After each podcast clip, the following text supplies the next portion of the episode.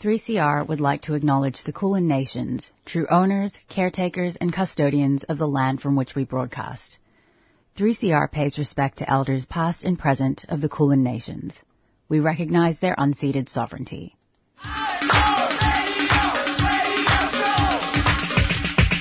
This is 3CR Breakfast. Oh yeah. Alternative news, analysis, and current affairs. Monday to Friday, 7am until 8.30am. Only double. Clap your hands.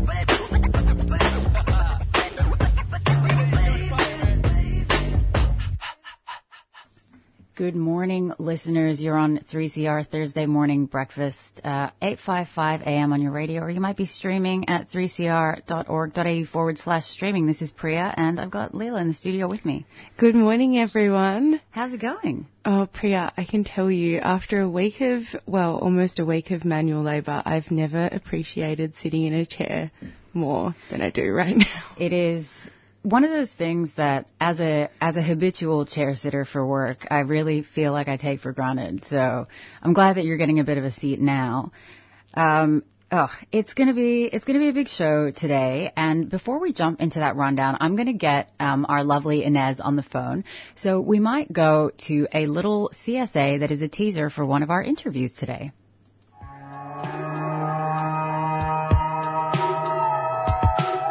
Imagine what it would be like to be homeless in a city under curfew and in lockdown. when your everyday life has been turned upside down and it becomes illegal to be on the street. Tune in to Homeless in Hotels. A three part radio series giving voice to the people who went from a life on the street to a life in hotels. and the support workers experiencing the shifting ground on the front line of COVID 19. Premiering on Thursday, July 28th, 12pm to 1pm. On 3CR, 855 AM. Homeless in Hotels, a 3CR supporter.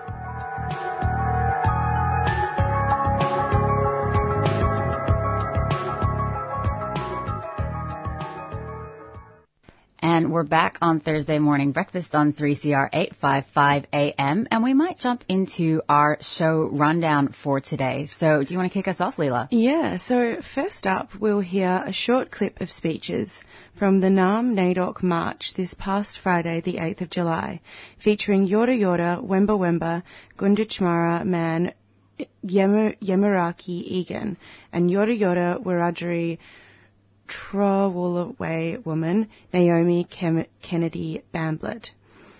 Thanks to Ian from Diaspora Blues. Yeah, yeah. So Ion played this on um, on their latest episode of Diaspora Blues. So thanks so much for the recordings, and you can catch that uh, Mondays at two thirty on three CR. Um, and after that, I'm super excited about this. It's been buzzing for days. Um, we're going to be joined by Stephanie Bernard, a PhD student at the University of Melbourne, researching the most distant galaxies with space telescopes like the Hubble Space Telescope. And Stephanie is joining us today to discuss the recent release of images taken by NASA's James Webb Space Telescope and to talk about the telescope's potential to deepen our understanding of the universe.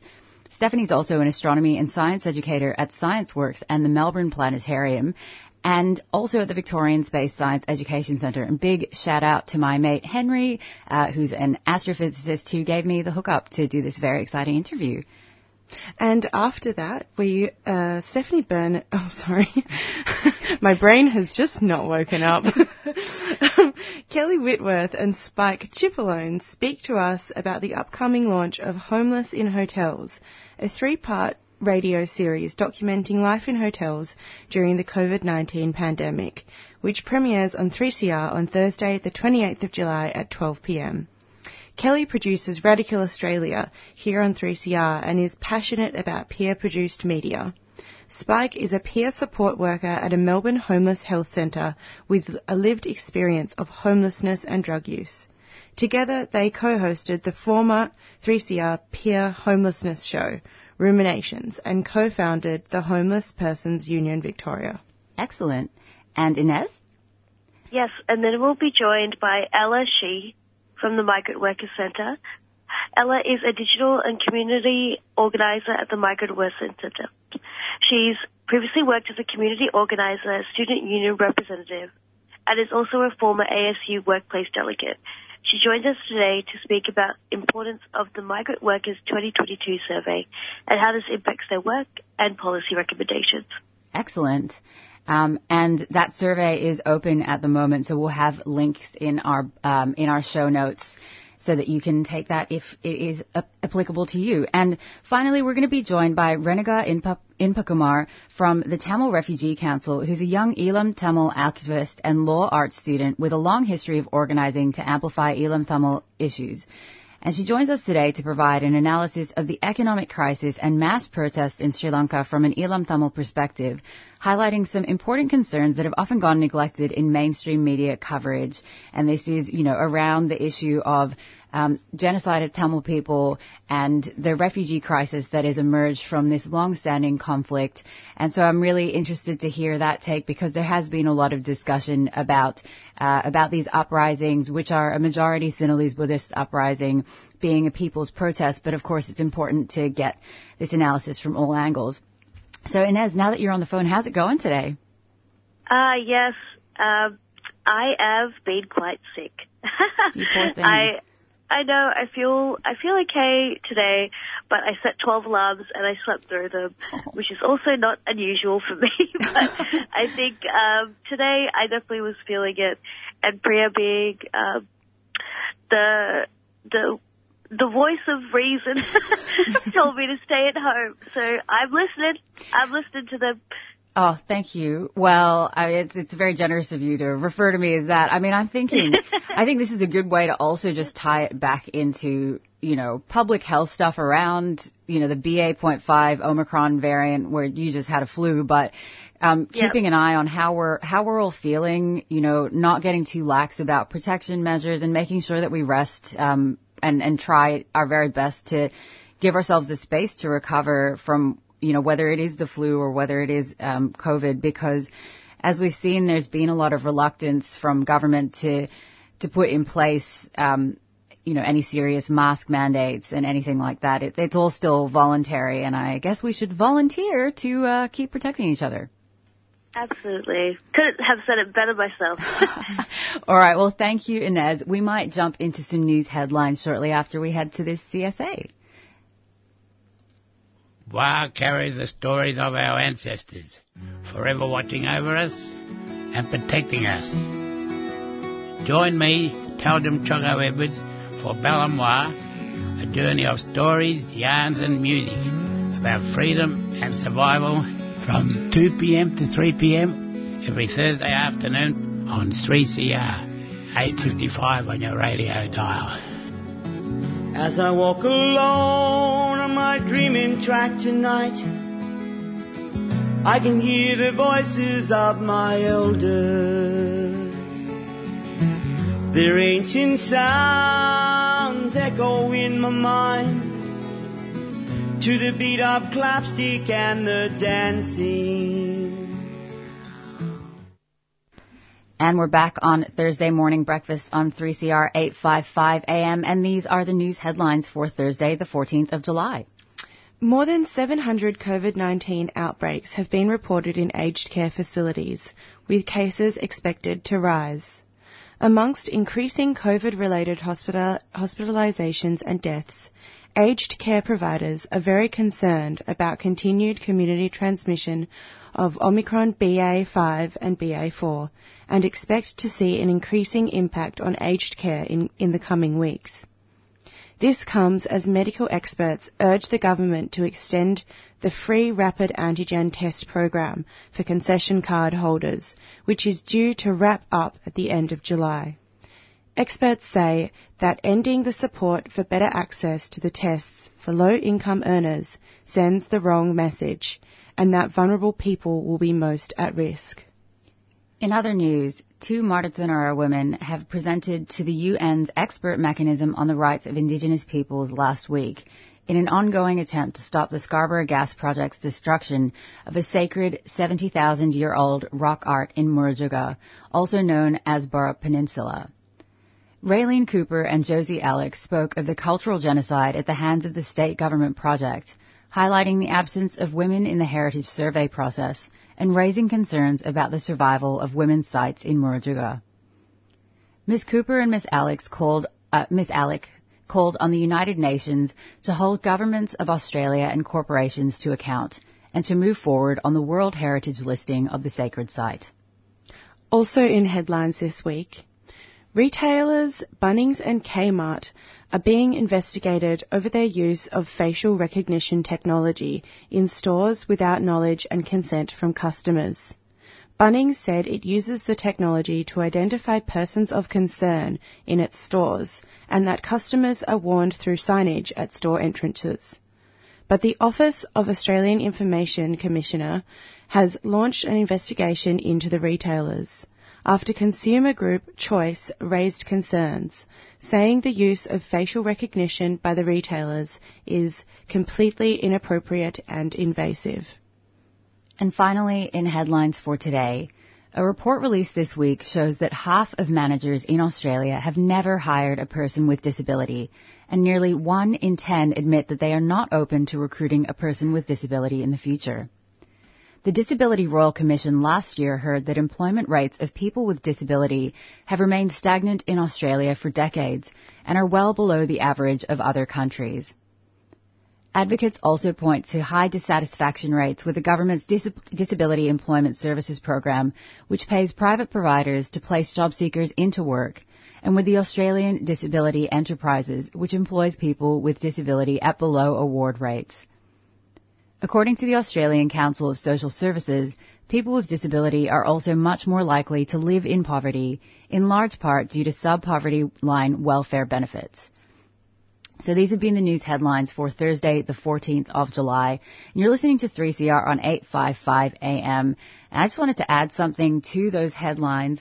Um, and this is, I guess, kind of linking into that last point about uh, people with disability being more likely to live in poverty there's also, you know, these ongoing concerns that have been raised um, about the inquiry into the disability support pension and the barriers to accessing that pension, such that a lot of people with disability are trapped on the job seeker payment, um, not being able to afford the uh, constant assessments and um, all these requirements to actually meet the threshold for access, even if they are disabled. Um, and it also links into these uh, these concerns about the rollback of the rapid antigen test program for concession card holders, where the Anti-Poverty Center has raised some serious concerns about the fact that you know people that are on poverty or below poverty um, line payments are often people that need to be out and about more just by virtue of not having enough money to do a big grocery shop, for example, once every two weeks, having to be uh, more in contact, ha- have more face-to-face exposure, and therefore being at higher risk of Omicron. And so there have been some really serious concerns about how uh, the rollback of this program and also the maintenance of, of below poverty line payments are going to result in a further compounding of the public health crisis um, associated with COVID-19. Um, did you want to add anything to that? Uh, I guess, yeah, from lived experience, like I can barely afford my meds when I'm relying just on my job seeker payment, and I was really upset to see that they were ending those free tests because it felt like, yeah, an accessible way that I could protect myself and the people I care about. So yeah, yeah, very disappointing. Yeah, absolutely. I mean, it's not too late to change this decision, and hopefully the government will listen to people's concerns. Um, but yeah, again, just the sort of um, you know one one part of an in- incredibly important range of measures that need to be taken uh, to really invest in you know public health and community well-being, and something that government does have the money for. So I might leave my comments at that. Goongerah Environment Centre is a grassroots community organisation campaigning for East Gippsland's precious forests. For over 15 years, we've been using direct action, citizen science, and community engagement to stop the continued logging of precious native forests and threatened species habitat. After this summer's terrible bushfires, there's an even greater urgency to protect what remains, and the Victorian government haven't ruled out plans to log the small fragments of unburnt forests and so-called salvage log in burnt areas. It's now so important that forests and wildlife are protected so they can recover. Head to gecko.org.au to keep updated with the latest news and to get involved. Gecko acknowledges the logging is happening on the stolen lands of the Gunaikurnai and Bidwell and Monaro people and that sovereignty was never ceded. A 3CR supporter. And we're back on 3CR 855 AM on the Thursday morning breakfast show. And we're about to hear a short clip of some speeches from the Naarm NAIDOC March this past Friday, the 8th of July, featuring Yorta Yorta, Wemba Wemba, and Gunditjmara Yamaraki Egan, and Yorta Yorta, Wiradjuri, and Trawlwoolway woman Naomi Kennedy Bamblett. And our thanks to Ayan from Diaspora Blues on 3CR for sharing these recordings with us. My name is America Egan. I'm a proud Yorta Yorta Wamba Wamba and Gunditjmara man. What I must say is so deadly to see such a diverse and big crowd here today. We didn't let the rain stop us from turning out, getting up, standing up and showing up to support our mob. We're still going through a few things as people, and although it's important that we celebrate our people and our culture, it's important that we still acknowledge some of the difficulties that we're going through today as Indigenous people. Whether it's deaths in custody or incarceration rates, we must stand together and stick together as one, Indigenous and non-Indigenous people, so we get through these things together.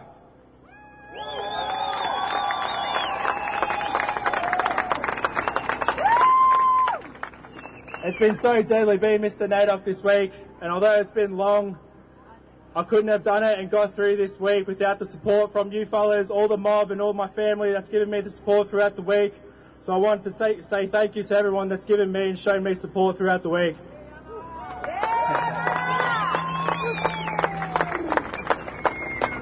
Finally, I just want to reiterate this year's theme, get up, stand up, show up. That goes for everyone, not just Indigenous people, and it goes throughout all time, not just throughout NAIDOC week. I hope everyone enjoys their week. Happy NAIDOC! My name is Naomi Kennedy Bamblett. I'm a very proud Yorta Yorta, Wiradjuri and Trawlwoolway woman. I was born and raised here in Melbourne or Wurundjeri country, um, and it's my honour to be Miss NAIDOC for this year. Uh, NAIDOC this year is especially important, especially for us down here in Victoria and Melbourne. We know what we've experienced these last few years with the pandemic and how hard it's been and how much we've just wanted connection and to be connected with each other. So this year, coming back and being able to celebrate all that we do, all the getting up, standing up, showing up that we do every day of the year as community members, we finally get to celebrate all of that together here. Whether it's here at the march, at the ball together, at the various local community events, not just in Melbourne, but in all the small country towns in Victoria as well. You know, Mildura, Heywood, Shepparton, out in Gippsland. Strong communities all around Victoria. It's not just here in Melbourne. Now, this theme this year, like Yemma said, get up, stand up, show up. We've been doing this. That's how NAIDOC was born. NAIDOC was born from our protest, from our activism, from us getting up, standing up, showing up for ourselves. Because the wider community wasn't doing that for us. So now we're at a time where we're able to come together. Non-Indigenous people are listening to us in a real way. And so we're all able to come together and yarn about the issues that we've been screaming into megaphones for decades about. So that's what's so special about today. It's so special to see out in the crowd a lot of familiar faces that I know from community and faces that I don't know and that we'll all get to know. Because this is our country together and we're not going to make any progression unless we have you fellas standing beside us and behind us as we lead the way with self-determination for our communities.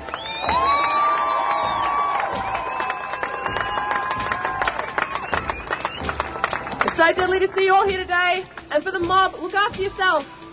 Take time after this march, after you've screamed, take time to take care of yourself. Sit down with your family and then get ready for tomorrow night when we all party out together. But for today, for today, be strong, be proud. All these young ones here, some of them this is their first march. They haven't experienced this because of COVID or what have you. So let's all be proud and deadly and happy NAIDOC week.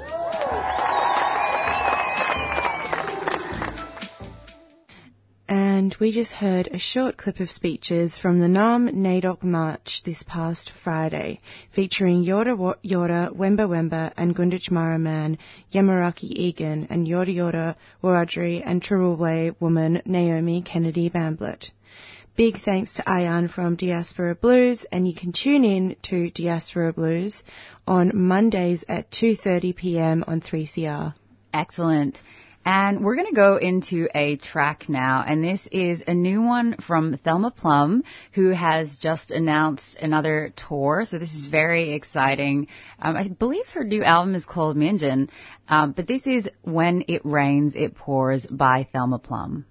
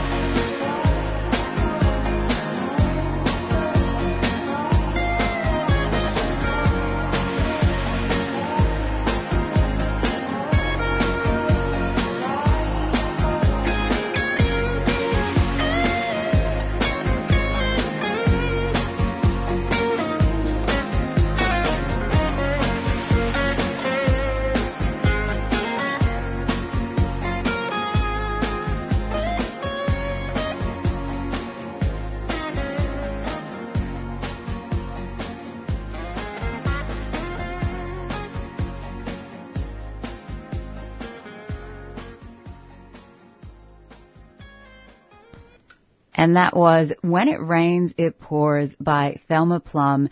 What a beautiful track. And that's from Thelma's latest single, which came out on the 13th of July. Um, and I believe she's got a tour coming up. So head to all of her socials to find out more information about where you can see her live. Um, go buy her music. She is fantastic. And I think that was a beautiful way to open this, especially since we've had a bit of a rainy week here in Naarm. So you're listening to Thursday Morning Breakfast on 3CR 855 AM. Hey! I got a message for you. You got a message for me. One day we'll come together and sit down by the fire. Every Wednesday at 11am, join me, Bunzelini, at the fire on Community Radio 3CR.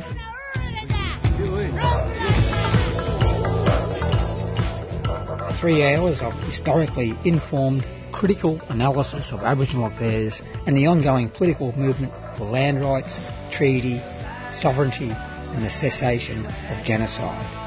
Featuring the best of black music. Bunzel's Fire, 11am to 2pm every Wednesday on Community Radio 3CR.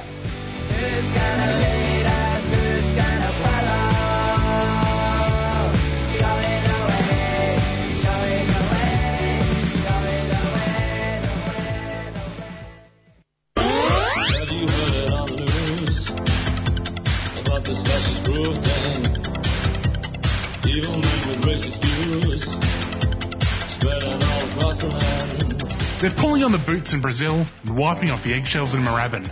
Fascism's on the march, and we say, yeah, nah. Yeah Nah Pasaran is a new weekly program on 3CR dedicated to tracking this rise in Australia, Aotearoa, and all around our increasingly warm little globe.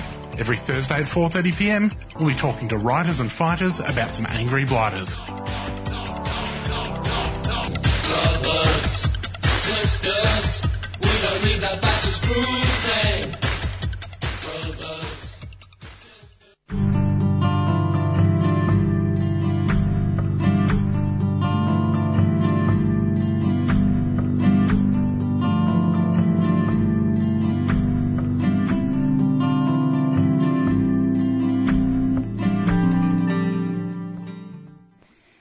we're back on Thursday morning breakfast on 3CR 855 AM. And we are now joined by Stephanie Bernard, who's a PhD student at the University of Melbourne, researching the most distant galaxies with space telescopes like the Hubble Space Telescope. And Stephanie joins us today to discuss the recent release of images taken by NASA's James Webb Space Telescope and to talk about the telescope's potential to deepen our understanding of the universe. I've been so excited about this interview. Stephanie, thank you so much for joining us. How are you? I'm great. Thank you so much. Um, it is excellent to have you on. Um, so to just lead us into it, the James Webb Space Telescope, or Webb, launched on the 25th of December 2021 and is currently the largest space telescope in orbit. It's currently orbiting the Sun 1.6 million kilometers from Earth and has just released a stunning tranche of images of the universe in detail previously unseen. So could you begin by giving us a bit of a background into the Webb telescope itself and its capacity relative to other prominent terrestrial and space telescopes such as its predecessors, the Hubble and Spitzer? What makes it so powerful and so unique? Yeah, definitely. So it's really been a long road to these images. The Webb telescope was first proposed in 1996, um, and so it's been in development basically for 25 years almost. Um, so the Webb Telescope is a collaboration between NASA, the Canadian Space Agency, and the European Space Agency. So between those three, they built the telescope and all of the different cameras and things that go on it, and then of course the launch.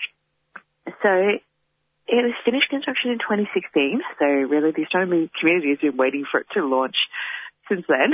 So five years from 2016 Mm-hmm. to 2021. Um, the first launch was planned in 2018, but a practice test didn't really go successfully because James Webb is so complicated. It's got so many different parts to it. It's got its mirror segments because a six meter mirror, which is what James Webb has, is too big really to fit into a rocket. You want things in rockets to be small and compact so you save space. So it had to be basically folded up into a really complicated sort of origami, and so that gives it lots and lots of failure points. So honestly, I think these images, we've just been holding our breath really since the launch that it all worked well, and like these images are just more amazing than anyone ever thought, I think. So once it launched, it's been about a month traveling to its orbit. So as you said, it's 1.6 million kilometers away from us. So Hubble was only about 600 kilometers above the Earth. It's in low Earth orbit. So this is really, really far away. And so while it was doing that, it had some time to start to align all these different bits and unfurl. Um, and then it also took a long time to cool down because it's an infrared telescope. And infrared telescopes need to be really, really cold to operate um, because when you have heat in your electronics, that actually comes out as infrared light. Um, and so you want them to be really, really cold. So fortunately, space is really, really cold. and so that lets, lets Webb get, get to that sort of, um, temperature.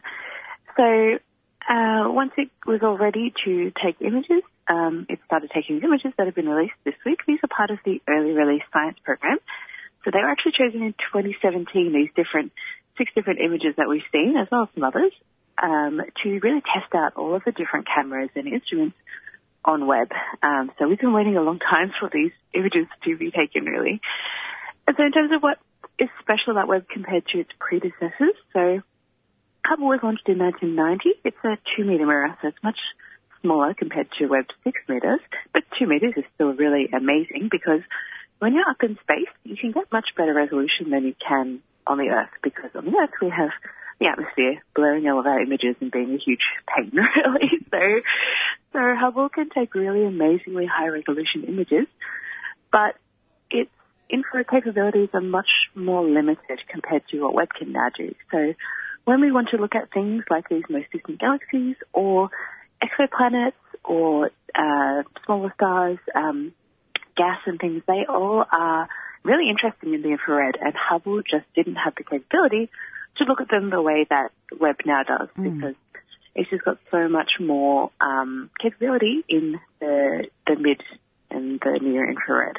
Um, and these are the redder wavelengths of light than than what we can see with our own eyes. It's lower energy, basically. Yeah. The Spitzer Telescope was an infrared telescope. It was launched in 2003. But I think that's it. So we we call it sort of um, a bit of a a, a rubbish bin. so it's uh, it was closer to a meter in size, um, and so much smaller even than than Hubble. And if you have a smaller telescope, then you get worse resolution. So James Webb being a six meter telescope at those same wavelengths gives us a much better view of a lot of things that Spitzer could look at, but um, I have a program on Spitzer looking at these distant galaxies, and while we tried to get really as much out of it as we could, its resolution was just too limited to get a view of these really, really tiny distant galaxies. So Webb now can do it, and it's just amazing, I think. Yeah, no, it's so exciting. Um, I think like even for, for people, for lay people like myself, I was looking at these images and, um, Yeah. and I've also seen a lot of astronomy memes being like friendship Yeah. ended with Hubble. My new best Yeah. friend is the James Webb Space Telescope. Um, Yeah. but I was wondering maybe, uh, the image that most people will have seen is Yeah. a deep field image of the SMACS 0723 galaxy cluster. So can you tell us a bit more about what the image shows us and what a deep field is in astronomy? Definitely, yeah. So the image of the, the SMACS 0723 cluster, which was released on Monday here for us, uh, yes. Time zones are confusing. So what we're seeing is that galaxy cluster. So these are the most massive objects in the universe. So they're galaxies like our own Milky Way, but dozens or, or hundreds of them all held together in the same gravitational, if you can think of it as a sort of bubble. So there's a huge fifty times more than our own sun, um, all in this sort of same sort of area. And because they're so massive, they actually make the space around them sort of warp. And so if there's something behind this galaxy cluster, that light from that galaxy has to travel through the cluster and it gets really bent around. Just like if you had, the way I was thinking of it yesterday was if you have like a whole bunch of glasses and bowls and glass bowls and things, and you put them all in a big pile, and then you shine some light through it. That light, when you see it through, is going to be all sort of weird and and distorted. Um, so this is like like a really complicated lens, basically. So any background galaxies, they get stretched out, which are those arcs that you can see in the image. And so you also get uh, magnified images, so they're a bit brighter than you would see them if there wasn't a galaxy cluster in the way. And that's because some of the light that might have missed us, it gets bent by the to come back to our telescope. And so this magnification is actually really useful for us when we're thinking about distant galaxies because it allows us to see fainter galaxies in an image than we would be able to see. Or we would have to spend a lot more time with the telescope observing to get to those fainter galaxies. Hmm. So this is also an amazing image to study the cluster itself because with James Webb we can see a lot more of these fainter galaxies in the cluster and we know that faint galaxies are actually the most numerous ones in the universe. So really with telescopes it's easy to get the bright things, it's hard to get the faint things and James Webb lets us get these faint things really well and gives us a much better view of what's actually happening in the universe than, than what we could do before. Mm. We can also see something called intracluster light in the image that was released, which is light that is spread throughout the gaps between these galaxies in the cluster. Um, and something that's really interesting because again, it's really, really faint and it's hard to see. So people are very excited that maybe we can look at this in a bit more detail using these James Webb observations. So not only does this image give us a view of everything behind the cluster in really good detail, we can also just study how galaxies in clusters um, evolve and things using this image, which I think is really amazing. So a deep field is basically a really long exposure. So just like when you take a camera um, here on Earth and you try and take a photo of, say, um, cars at night or something, and you take a long exposure, you get a very bright background coming through Mm. that. So when we take a long exposure with a telescope, we start to see fainter and fainter things. And so the history of them is basically they started with Hubble. So in 1996, the first deep field image was taken, and it was basically the director of the Space Telescope Science Institute at the time decided that he wanted to look at the most boring patch of sky he could find. So mm-hmm. something with no stars, something with no visible galaxies. And everyone, well not everyone, but many people, thought this was a waste of time. There's nothing there. Why are you wasting a good amount of Hubble time on this? But actually when the image came back, we found that there were just thousands of galaxies in this patch of sky that no one thought there was anything in. And this really opened up our view of how full the universe is of galaxies. So since then, we've been taking longer and longer exposures, basically, um, to try and get to these really faint things. And to study these most distant galaxies like I do, you need these really, really long exposures, these deep fields. It's sort of like if you have, if you have a candle in front of your face, you can see the light from it, you can feel the heat. But if that candle is a kilometre away, you're going to be lucky to see it at all if mm-hmm. you can. You're definitely not going to feel the heat. So to look at things that are further and further away from us, we just need to look for a longer time for that Yeah. light to be able to build up and reach us. So yeah, they're really, really important field, but of course they're very time consuming to make. So something like the James Webb Space Telescope bigger mirror, it can take these deep fields in much less time. So really in the next few weeks I would expect more of these deep fields to be announced. Um, and probably with, so this was a 12.5 hour long image. I think even in the next few weeks we're going to start seeing images that are longer than that being released um, until we get to the sort of James Webb Ultra Deep Field. I don't know when that would be released, but I expect that it's in the works. That sounds extremely exciting. My Yeah. my understanding of this is, you know, I guess yeah, longer exposure time and maybe a widened aperture, kind of if you're thinking Yeah. about it, a camera, Yeah. um, to let more light in and view these Yeah. uh, these galaxies. Now we're coming rapidly close to time, which I'm very Oh, sad about. No, no, you're all right. Um, uh, but I wanted to ask um, before we start wrapping up, you got some expertise in high redshift galaxies, which Yes. are, as you've mentioned, extremely distant and require infrared visualization. Yes. Um, and you've talked a bit about how Webb changes our ability to view these galaxies, but I'm wondering what do you hope to understand about them with this new capacity? Yeah, definitely. So because the universe is expanding, the light from these galaxies is stretched basically into redder wavelengths. So that's why we need this infrared capability, which Webb has to look at these. So before with Hubble, we could just about see ultraviolet light from these galaxies, but because Webb has so much more infrared capability, we can now start to actually look into what the optical light from these galaxies is. So this is the sort of light that if we can see the Milky Way at night, if you're in a dark sort of sky, that's the light that we're looking for, that light from all of the stars in the galaxies.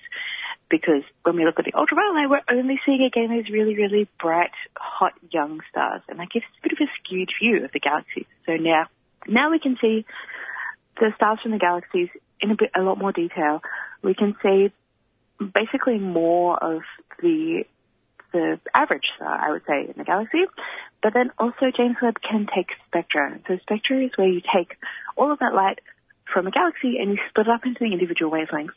And that allows you to get an idea of what sort of elements or what sort of isotopes, what sorts of ions, all of these charged particles from different physical processes going on inside the galaxy. And we couldn't do this before. It was almost impossible. There are a few examples where we could get a very faint trace of hydrogen in these galaxies, and hydrogen is the most common thing in the universe. But now we can get, in a six hour image, we have a spectrum of a galaxy 13 billion years away from us. So, and that's amazing. Like, looking mm. at this spectrum, we can see at least four different elements. We can see the proportions of these elements in this galaxy. This is just, my mind was blown really because this is what we have been working towards basically in the, the early universe community was getting to the point where we can start to look at what sorts of elements are in there, and this lets us know what sorts of stars are in these galaxies, how fast are they making stars, and then we can match this up with our cosmological model, so how do we think the universe actually formed, and see if our understanding of galaxies, how they should be forming, now it doesn't match up with what we're actually seeing with Webb, which is just amazing and really something that will take this field into the future for, I think, hmm. the next 10, 15 years. Yeah. I mean, I think it, it, is- it is just really exciting to, to see that now there's the possibility to actually test a lot of the hypotheses that I'm sure Yeah, that, yeah, people have been um, coming up with to, to think about, you know, what the composition of these galaxies might be. Um, Yeah. And yeah, around age, distance, and, and rate of movement. This Yeah. is extremely exciting. Absolutely. Um, so, look, Stephanie, thank you so much for joining us. And thank you so much for explaining this in such an accessible way. Um, I'm wondering where listeners can find out more accessible information about the James Webb, Webb Space Telescope and more about the work that you do. Yeah, definitely. So NASA have a website all about JWST at webbtelescope.org. So this has a lot of information about these first images, but also about the mission in general. Um, we also, I also co-host a podcast called Spaghettification, uh, which is on iTunes and most other podcast places. And so later this week we'll have an episode released about James Webb with um, a scientist in Canada who is working on these early galaxies and also black holes in the early universe, um, and all about how it's working from the inside. Um, and so I'm really excited about about that conversation and getting that out to everyone. So Awesome. Yeah, Yeah. Well, we'll pop a link into Spaghettification as well. And um, yeah, you'll be able to find that info in our show notes. But Stephanie, thank you so much for taking the time to join us so today. Uh, I had a great time. Thank you. Wonderful. All right. Have a fantastic day. you too. Thank you. And that was Stephanie Bernard, who's a PhD student at the University of Melbourne researching the most distant galaxies with space telescopes like Hubble. But she joined us today to discuss the recent release of images taken by NASA's James Webb Space Telescope and to talk about the telescope's potential to deepen our understanding of the universe. And Stephanie's also an astronomy and science educator at ScienceWorks, the Melbourne Planetarium, and the Victorian Space Science Education Centre. You're listening to Thursday Morning Breakfast on 3CR 855 AM. Accent of women. It seems so obvious to me that if you live in a in a completely violent um, cultural milieu, that it's going to translate into every aspect of women's lives. Accent of women. What's a border? They don't see it like a big wall right along the. How the can country. people live ordinary lives when they're living in such an extraordinary situation where there are two, where there are armies there and terrorists there, and such conflict every single day of their lives? Accent to women. A show by and about women from culturally and linguistically diverse backgrounds. On Community Radio 3CR.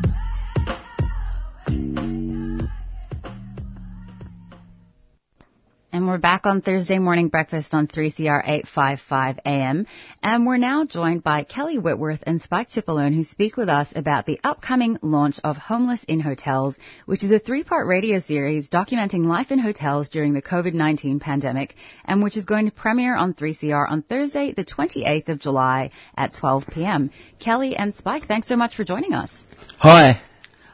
Oh, we can't actually hear you in here, Priya. One moment. Allow me to troubleshoot.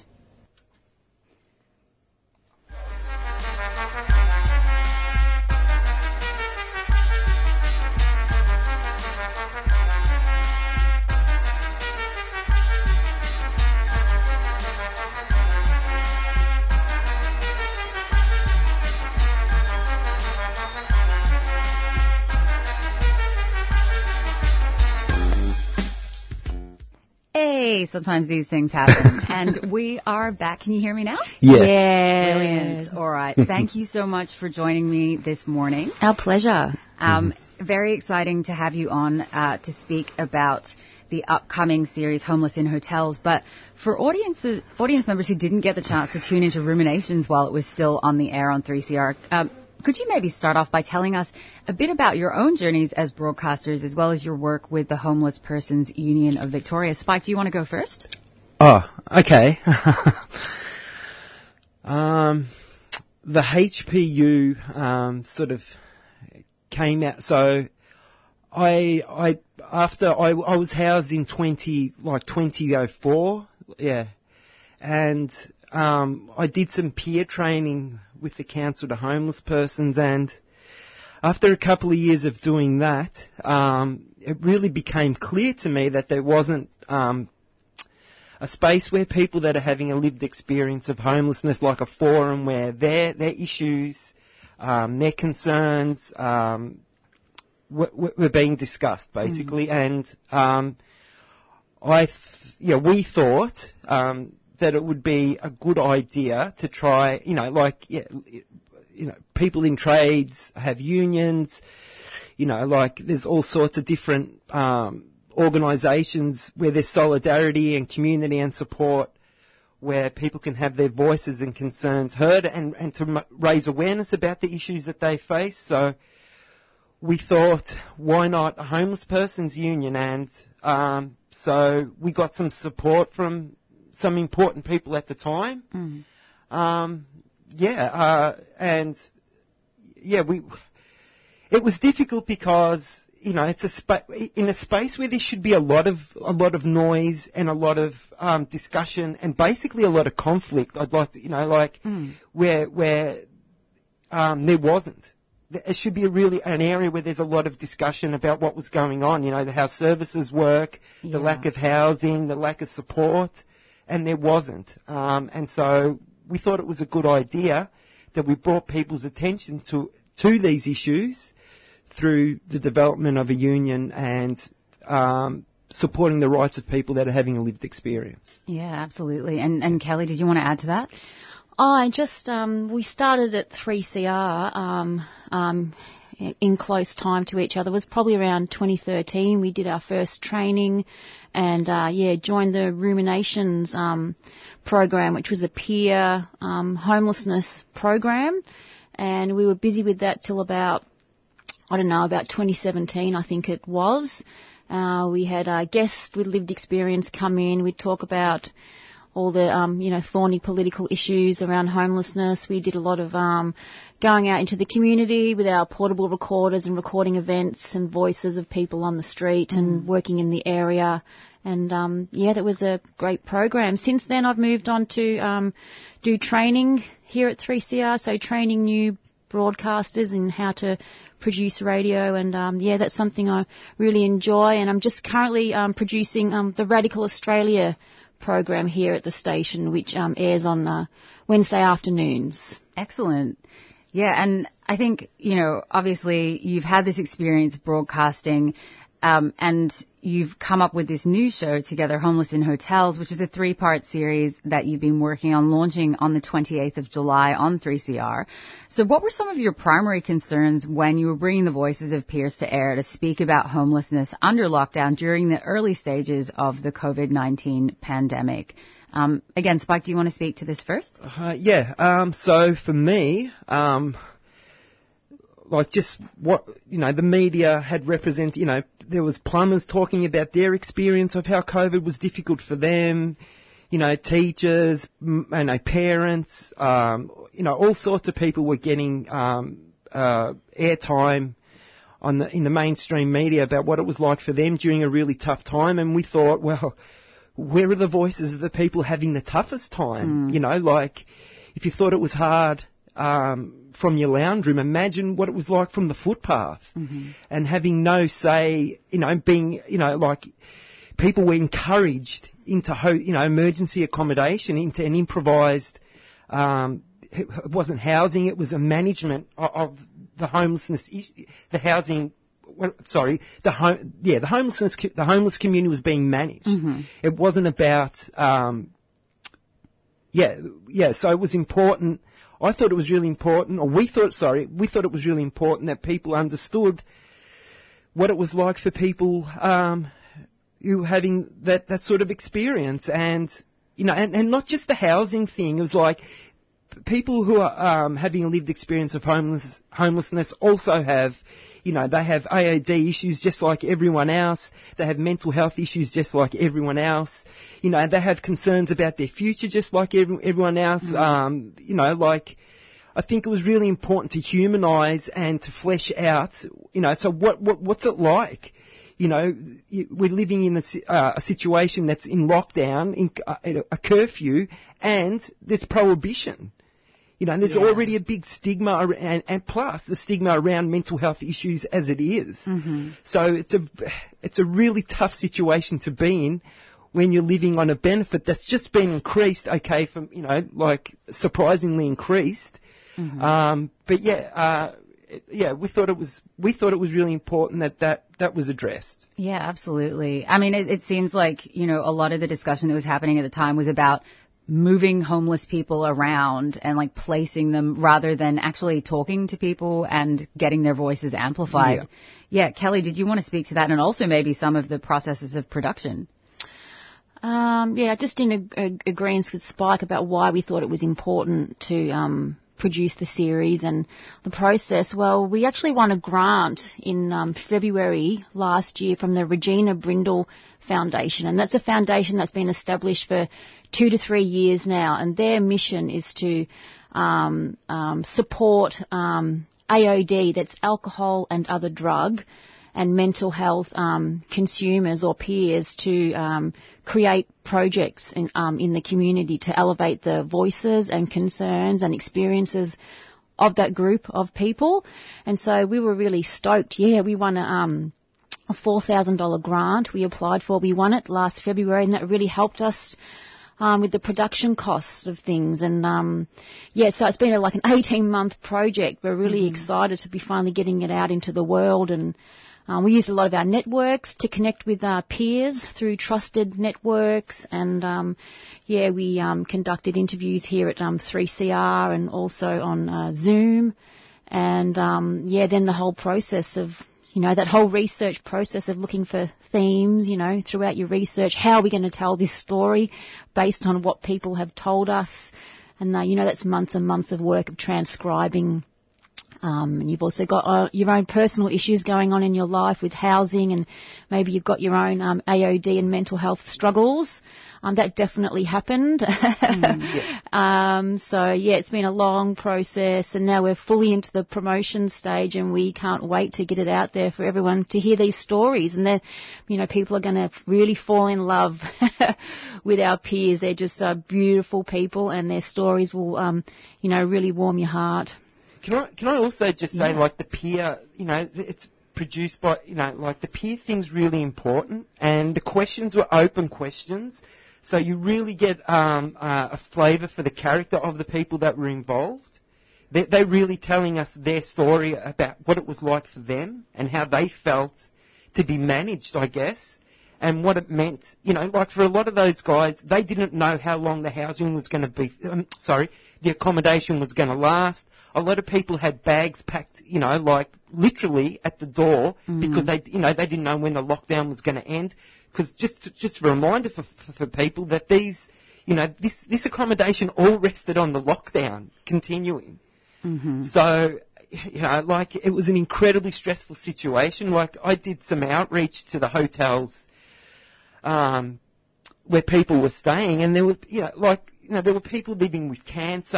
Um, with there was also, you know, like just the things that people were, ha- the experiences that people were having in suburbia in their homes. This is what was happen- ha- happening to folks. In, in a hotel situation, and it's not a home. Mhm. It's a re- it's a really is not even a, yeah, I guess a medium term stopgap sort of um, solution when there's not a you know a human rights based housing policy. Yeah, absolutely. I mean, like pe- people are um, basically at the whims of government, um, whether there is an interest in, in continuing to fund things. But at the end of the day, this doesn't constitute um, a comprehensive policy or investment in, in housing.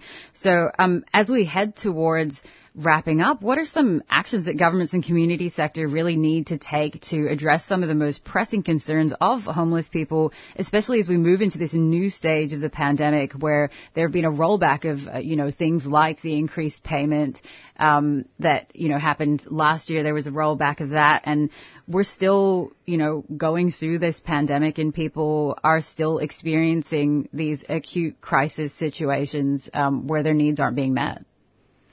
As far as the community, just quickly, um, you know, what the community community can do, and we hope this series really um, does that, is um, just understand that um, people that are homeless, like there's all different types of reasons why people are homeless. You know, you could be a woman in her 50s who's had a relationship breakdown. You've had to, you know, rely on your superannuation to survive, and you know that doesn't go go far. Or you could be a young person who's come from, you know, some maybe family trauma or whatever it might be. Um, you know, people fall into um, self-medication and um, thing, things like that. There's so many different reasons why uh, people are homeless, and um, you know the discrimination needs to stop. Um, th- I hope that's one thing that the series does show that um, we need to really humanise. Like uh, homelessness is not a personality type. You know, it's just an experience that people are having. We need to distinguish between those two.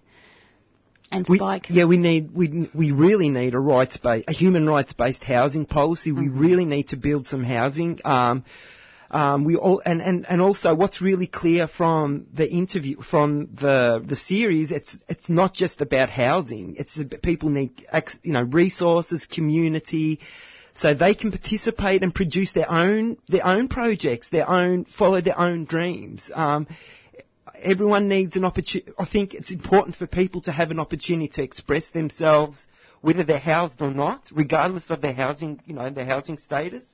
So I think, yeah, these are things, and hopefully it starts a discussion. Yeah, I think what Kelly's pointed out is really important that it humanises and just, I hope the series, um, um, just reminds people that we are, you know, we all, we are, you know, we, we are brothers and sisters, basically. That's a real cliche, but we all, you know, the, the human um, experience is, you know, we all sharing in it, and I, you know, their, their ambitions, needs, you know, desire, you know, everyone, we all Hmm. have them, and I hope that the people who are having a lived experience of homelessness get access to resources and support, um, just like everyone else. Totally. Yeah. It should be about um, helping people thrive, not just Yeah, survive, right? exactly. Um, so just to wrap up, where can people catch homeless in hotels? And do you have any social media that listeners can follow? Yeah, we're all over the socials. So we've got a YouTube channel. We're on Instagram and Twitter. Uh, the handle is uh, Homeless in Hotels Radio. And uh, as far as um, the series, it's going to premiere on 3CR on th- uh, Thursday, the 28th of July, 12 p.m. to 1 p.m. That's the old uh, Ruminations homelessness slot. So um, yeah, we'll be um, airing on there, and then afterwards we'll um, yeah have the episodes available um, on the 3CR website and our own um, website as well, which it's currently yeah still just the last bits under development.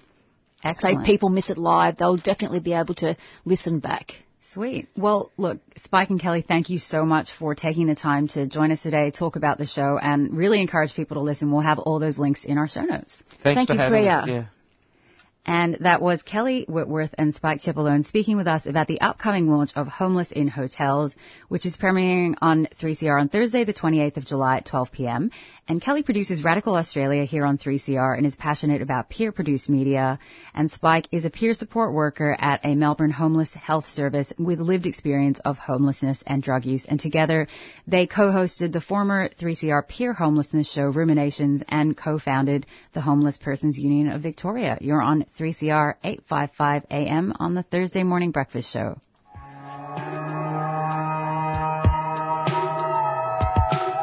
Imagine what it would be like to be homeless in a city under curfew and in lockdown. When your everyday life has been turned upside down and it becomes illegal to be on the street. Tune in to Homeless in Hotels. A three part radio series giving voice to the people who went from a life on the street to a life in hotels. And the support workers experiencing the shifting ground on the front line of COVID 19. Premiering on Thursday, July 28th, 12pm to 1pm. On 3CR 855 AM. Homeless in Hotels, a 3CR supporter.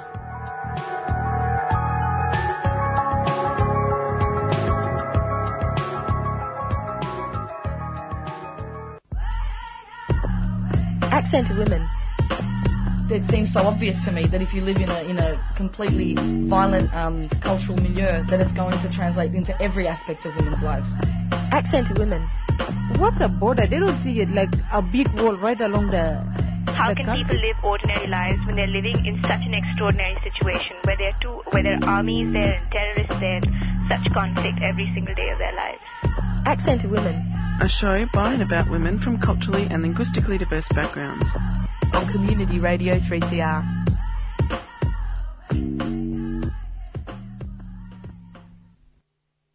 And we're back on Thursday morning breakfast on 3CR 855 AM. And uh, we are about to hear from Ella with Inez, who's joining us again. Inez, do you want to intro?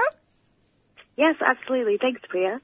So Ella is a digital and communications organizer at the Migrant Worker Centre, and she's previously worked as a community organizer, student union representative, and is also a former ASU workplace delegate. And she joins us today to speak about the importance of the Migrant Workers 2022 survey and how this impacts their work and policy recommendations. Thanks so much for joining us here today, Ella. Hi, and Inez. Thank you for having me. No, of course. Well, um, I think I just want to start off with what the Migrant Workers Centre does, because I know that it empowers workers in Victoria to a whole range of things, to understand their rights, how to enforce them in the workplace, and connect them with other migrant workers. Uh, so the new Migrant Workers Centre survey for 2022 will make important policy recommendations based on the answers to this survey. Could you speak a little bit about this, what this survey is about and why it's so important? Yeah, of course. So I think the key thing is there isn't a lot of data out there about the experiences of migrant workers and especially those on temporary visas. Um, and often when there is research, it's really centered around the economy, so unemployment levels, um, skill shortages. Uh, but data and info about the experiences of workers themselves is quite scarce. So I guess it's a missing piece that this, uh, uh, that this survey is aiming to address. This is also the second year that we've held this survey. So while some questions are different, while we're taking a deeper look into some issues, uh, there are also other questions that we ask again. So, for example, um, looking at familiarity with industrial terms such as industry awards and penalty rates. Um, and the purpose of that really also is to get a snapshot of how or if things have changed over time. Um, you know, if there is greater awareness um, or information and resources available to migrant workers uh, about their workplace rights. So having this evidence to back up our broader campaigns around pathways to permanent visas, um, you know, workplace rights for workers, uh, ending you know, temporary protection visas and introducing permanent protection for people seeking asylum. This is all really crucial for that kind of work that we're doing. Yeah, amazing. Um, I know that the work that you did with the Lives in Limbo report, which was also last year, um, which is an online survey and some in-depth interviews on migrant workers' experiences in Australia Um, and we did discuss it, I think, last uh, previously on 3CR. Uh, could you speak about the impact on the lives in limbo report because it really highlighted a lot of amazing, um, important findings.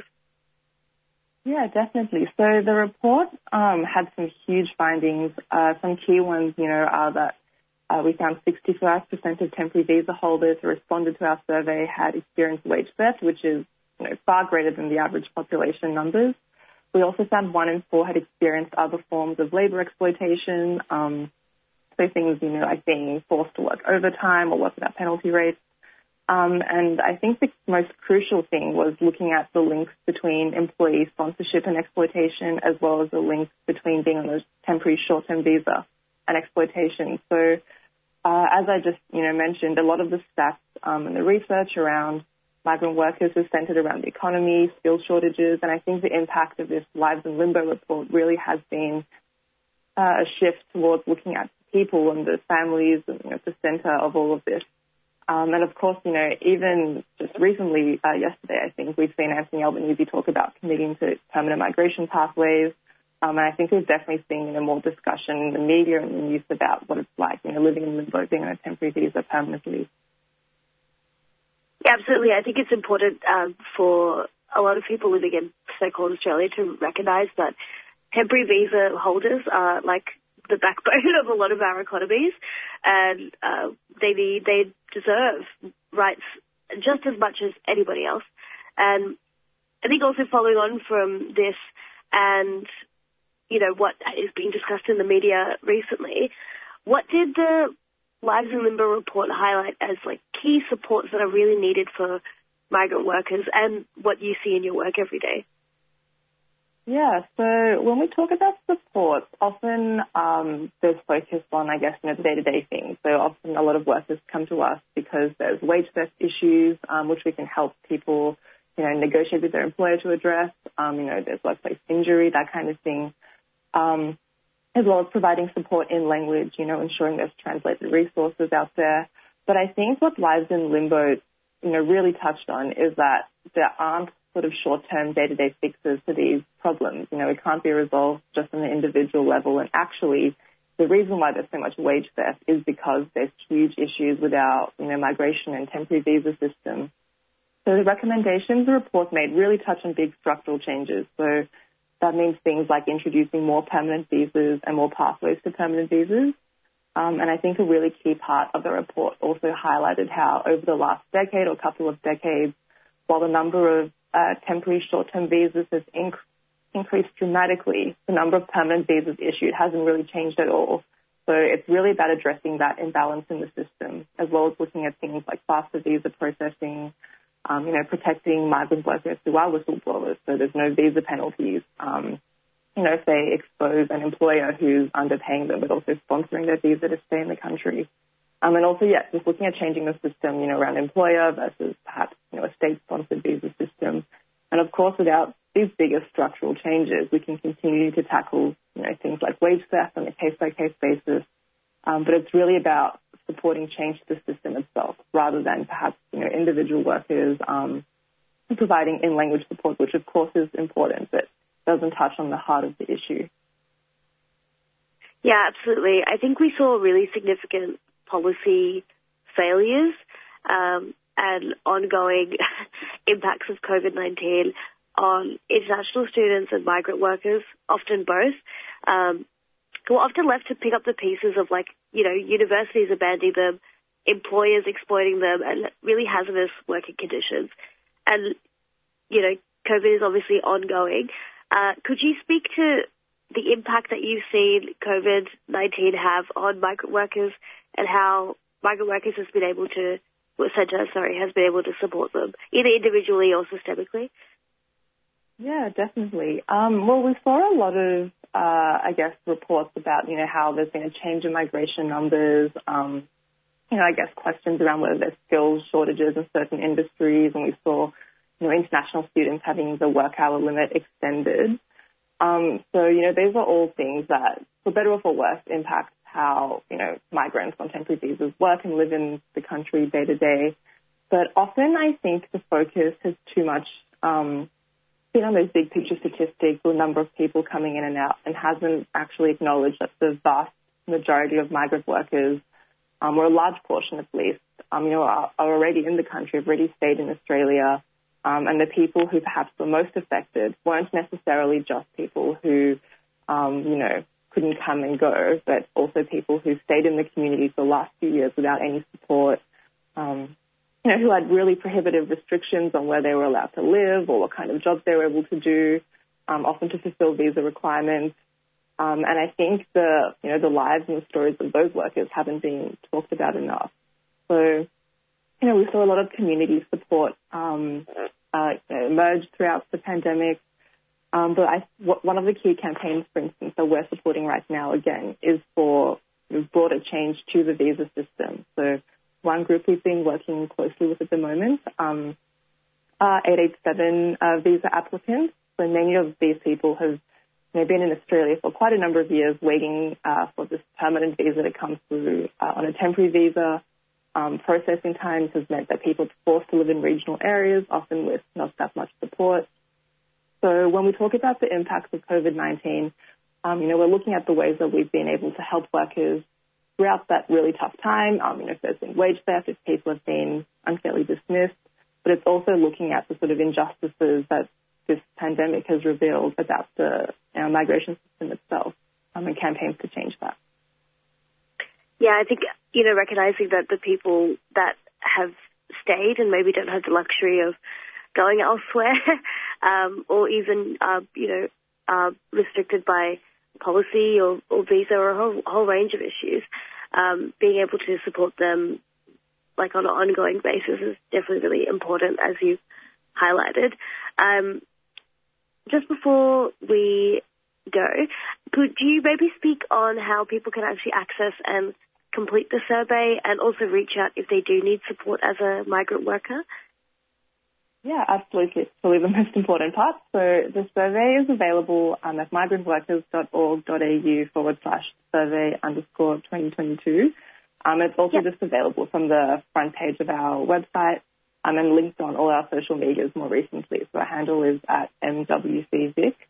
Um, and we'll also be releasing it in further languages soon, so keep an eye out. Um, right now it's just the English version that's out, but there'll be more languages coming. Uh, and of course, if anyone needs assistance with a workplace issue, um, at the website URL I just mentioned, we have translated resources about um, you know, wages, how to handle workplace bullying, um, all sorts of issues, and you can also make confidential and free appointments for advice. Um, and we can also provide that service in about a dozen or so languages um, or facilitate interpreters. So, yeah, definitely very easy to uh, get help if you'd like to get in touch. Oh, amazing. Thank you. Yeah, we'll definitely put that um, in our show notes as well. But yeah, thank you so much for joining us here today. Ella, was there anything else that you wanted to leave us with? No, thank you so much for having me. No worries. Thank you so much. Have you have a good day. Thanks. You too. And that was Inez interviewing Ella, who's the digital and communications organizer at the Migrant Workers Center. And she has previously worked as a community organizer, student union rep, and is also a former ASU workplace delegate. And Ella joined us today to speak about the importance of the Migrant Workers 2022 survey and how this impacts their work and policy recommendations. And you'll be able to find more info about that in our show notes. 3CR would like to thank our sponsors, Earth Greetings. Cards that connect, care, and celebrate.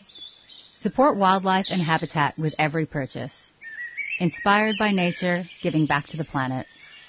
Learn more at earthgreetings.com.au.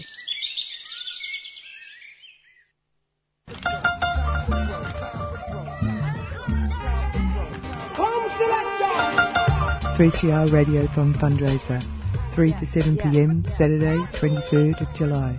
Uprise Radio and Stick Together join forces bringing you an afternoon of discussion and music. Climate, capitalism and the future. Zelda Grimshaw from Blockade Australia. Dr. Colin Long, sustainability campaigner from Victoria Trades Hall. And Anthony Kelly from Melbourne Activist Legal Service. Followed by tunes from local legends Liz Thomas and Maxine Vink. Followed by Sooty Owls. Refreshments, raffle and fun. Climate, capitalism in the future. Uprise Radio and Stick Together event. 3CR fundraiser. Saturday, July the 23rd, 3 to 7 p.m. Black Spark Cultural Centre, 253A, St George's Road. Tram 11 will get you there.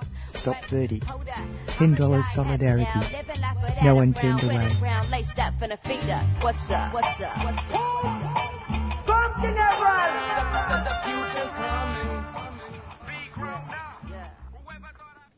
And we're back on Thursday morning breakfast on 3CR 855 AM, about to go into our final interview for today with Renuga Inpakumar from the Tamil Refugee Council. And Renuga is a young Eelam Tamil activist and law arts student with a long history of organizing to amplify Eelam Tamil issues.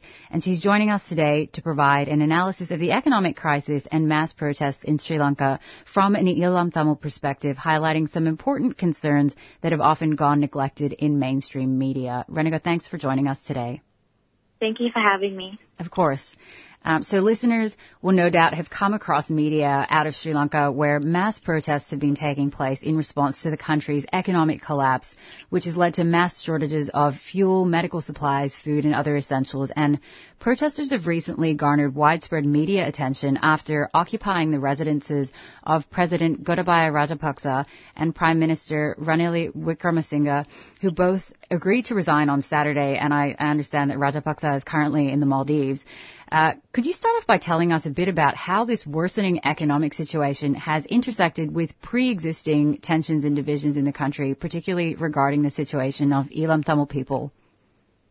So I think it needs to be understand um, that since independence in 1948, Eelam Tamils have been facing oppression, and this was through the use of economic usage of military aid and resources to continuously oppress Eelam Tamils, whether that be through, you know, the Sinhala Only Act, um, or, you know, uh, not providing them fuel or medicine in the most important times, especially in Mullivaikkal in 2009. Mm. So in Mullivaikkal in 2009, this was, you know, the continued op- occupation of subjecting the Tamil people, and this was the structural genocide of decades, which was the main factors behind the current economic crisis. Mm.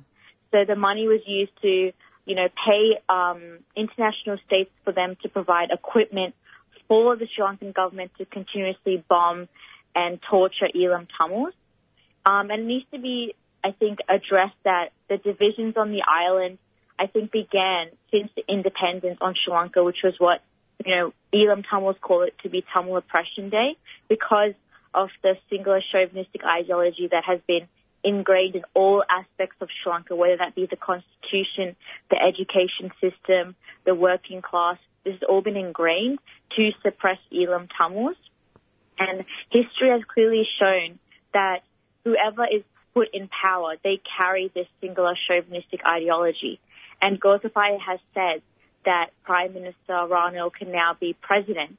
Um, and this just shows that Gotabaya Rajapaksa's ideology will be shifted to Ranil, who will continuously oppress Eelam Tamils. Mm.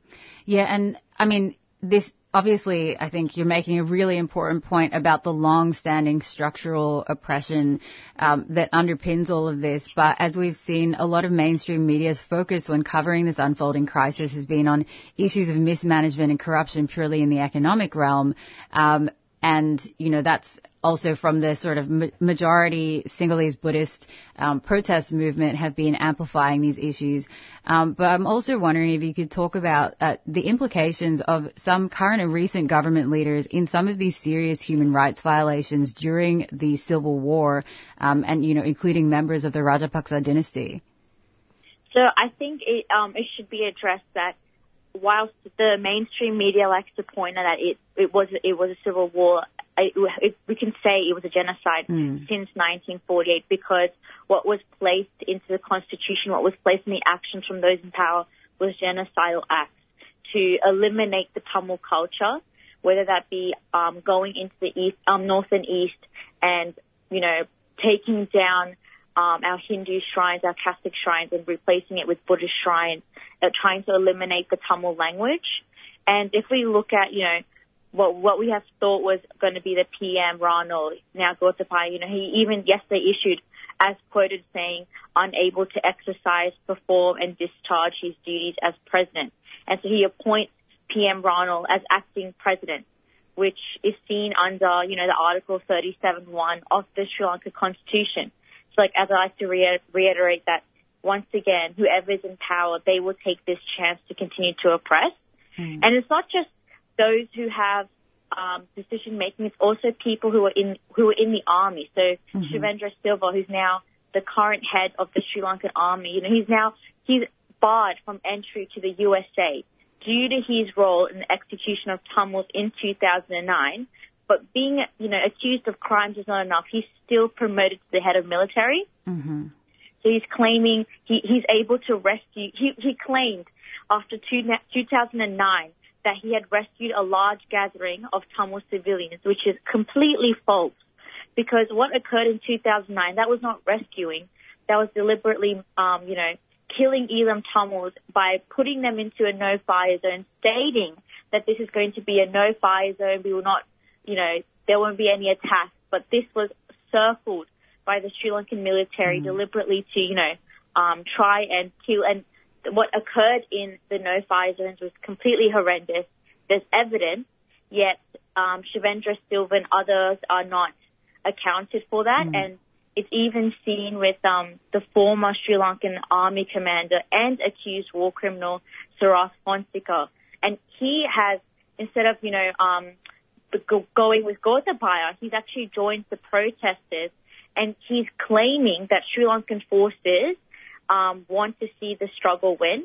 And but Fonseka is one of the architects of the Mullivaikkal genocide because he served as Sri Lanka's army commander during 2005 to 2009, and which oversaw war crimes. He allowed the indiscriminate shelling of hospitals. So you know hospitals being blown up continuously, and this was timed. So they would blow up a hospital once, um, and then they would wait 45 more minutes knowing that people would go to the hospitals and try and rescue and then blow the hospitals up again.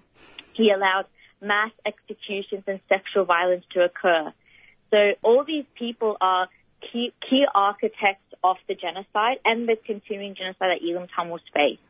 And I think the Tamils are concerned. And if you notice, they are not taking part because these protests do not have a clear ideology of where they're going. Hmm. It has started off with just saying go home, Gotha. But Tamil people are in extreme fear that this is another act of this crisis. You know, it will fuel racism towards them again. And this economic crisis does not explain the long history of government mismanagement, corruption. And I think it needs to be addressed that this um, pro, uh, protest is for the benefit of those in the south, not in the north and east. And it also needs to be addressed that Eelam Tamils have been protesting since 2009, especially the mothers. Whilst people say that the protesters, what they're doing, they're protesting for a long amount of time, I would disagree because Eelam Tamil mothers, I think they have a lot of strength as well. And they've been protesting for their disappeared loved ones, but once again, the media likes to take the narrative of the South.